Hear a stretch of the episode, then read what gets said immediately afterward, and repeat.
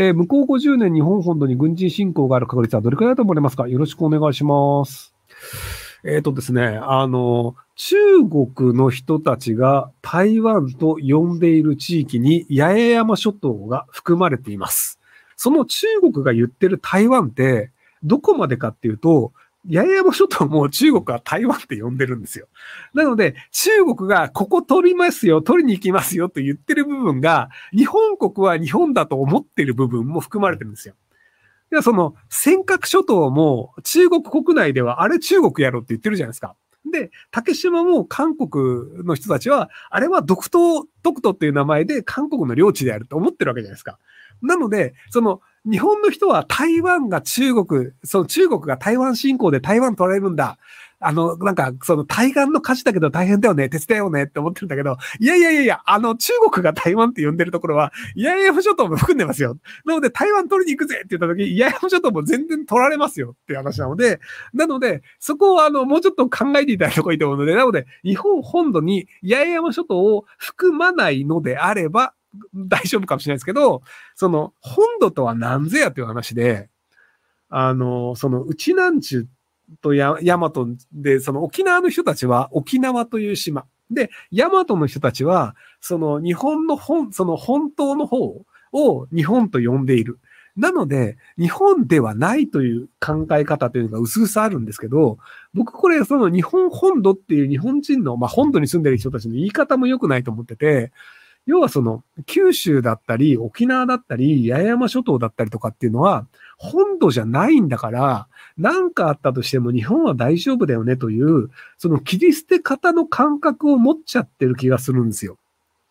なので、その、日本、本土という言い方じゃなくて、日本に軍事侵攻がある確率はどのくらいだと思いますかっていくと、その八重山諸島とかまずいよっていう話なんですよ。で、一応自衛隊の基地とかあるんですけど、レーダー基地とかあるので、なので、その中国がガチで攻めてこようとすると、一応その台湾を守るぜってアメリカも言ってるので、そうするとじゃあその日本の八重山基地にあるレーダーの情報というのはアメリカ軍はもちろん使いますと。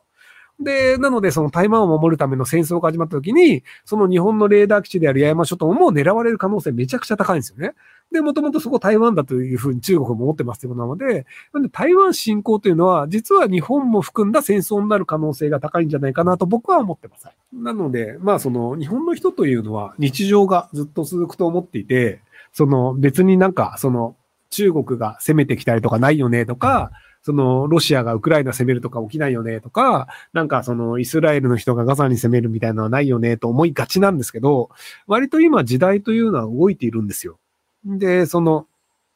えっ、ー、と、ロシアがウクライナに攻めた時に、あの、BBC のアナウンサーがめちゃくちゃ叩かれたんですけど、あの、犠牲者は私たちのと同じ青い目と金髪の人たちなんですっていう言い方をしたんですよ。その、じゃあ、今までテロとか内戦とかってアフリカすげえあるんですよ。マリでじゃあ、そのなんかあの、ボゴホラムみたいな人たちがめちゃめちゃ人殺してますとか、アフリカでもあるし、中東でもイエメンとかだったりとかめちゃめちゃ内戦してるし、なので、その、中東だったりアフリカはバンバン人死んでるんですよ。でも、その欧州、アメリカの人がウクライナをなぜ支援したかっていうと、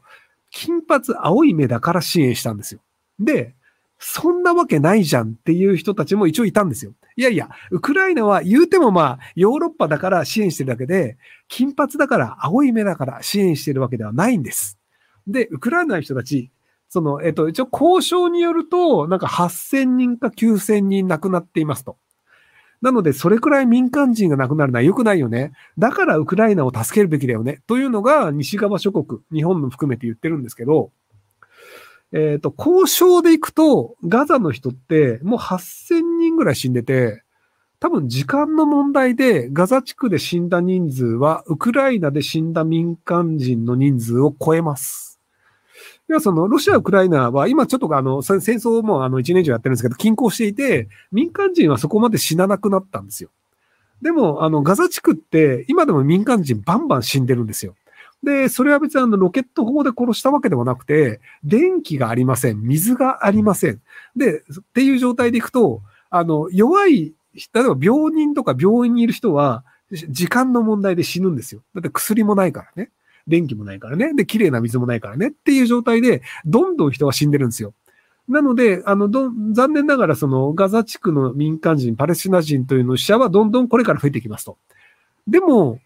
その、パレスチナの人とウクライナの人、同じ民間人が同じ人数死んでますけど、ロシアほど攻められてないんですよね。イスラエル。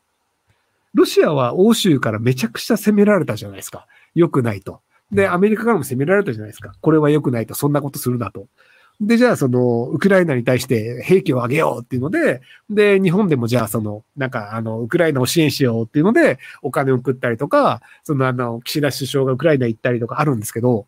同じ人数死にました。でもパレスチナ人って、残念ながら金髪でもないし、目青くないんですよ。じゃあ他の欧州助けるかっていうと、助けないでイスラエル寄りなんですよ。で、フランスもあの、イスラエルを支持しますって言ってるし、アメリカもイスラエルを支持しますって言ってて、で、日本でもイスラエル支持しますっていうのを外務大臣が一応言ってるんですよね。で、いやいや、あの、日本人、あの、金髪でもないし、目青くもないし、人種としてはパレスチナ人の方が近いんじゃねえと思うんですけど、でも日本人は、あの、名誉白人なので、なんかその、とりあえずあの、パレスチナ人は、あの、迫害される側で、俺たちは、あの、金髪青い目側だよねって思ってるので、パレスチナ人側につかないっていうのがあったりするので、なので、こう、なんか、あの、平和な時代というのはもう終わってしまったというのが、今の現状で。で、日本人というのは、一応あの、名誉白人側にいると思い込んでいるっていう。これいつまで続くんだろうね。いやだから、あの、あな、あなた方白人じゃないですよっていうのは、なんか僕は思うんですけど、なんか皆さん、あの、なぜか、その欧州、あの、白人側にいると思い込んでらっしゃるんですよ。日本の年金制度は今後どうなると思いますか？うーんと、長期的に行くと多分、あの、ベーシックインカムにならざるを得ないと思ってるんですよね。まあ、ちょっと巻き戻してもらえばわかると思うんですけど、あの、僕ら世代ぐらいから払った年金よりも、その受け取る年金が少ないという世代になるんですけど、そうなると、で、その、じゃあ20代とかも含めて、もうこの年金制度おかしくねっていうのが多数派になると思うんですよ。で、残念ながら今の場合って、その50代、60代、70代、80代、90代が選挙に行って、で、そこの人たちの票をもらった自民党が年金を配布するっていうのをやってるので、なのでその年金は払った額よりもらえる額のが多いという人たちが多数派なので、じゃあ年金このままのがいいよねってなってるんですけど、多分そこの払う額のが多いよねという世代が多くなって、有権者がそちら側になると、ようやく社会が変わってくるので、そうなるともう年金のその、払ったがいる多くもらえるわけではなくて、ベーシックインカムみたいな感じで全員に副賞を配りますっていう形に変わるんじゃないかなと思ってます。えー、バイクをカナダから輸入しています。今年の2月から新しいパートナーになった人に1000万円分のバイクを預けていますが、急に俺たちの契約は終わりだというメッセージなど連絡が取れなくなりました。いや、倉庫の場所分かってます。ひろきさんはどう対処しますか？えっと、普通に裁判起こせばいいんじゃないですか。あの、弁護士さんにあの相談して、普通に裁判すればいいんじゃないかなと思います。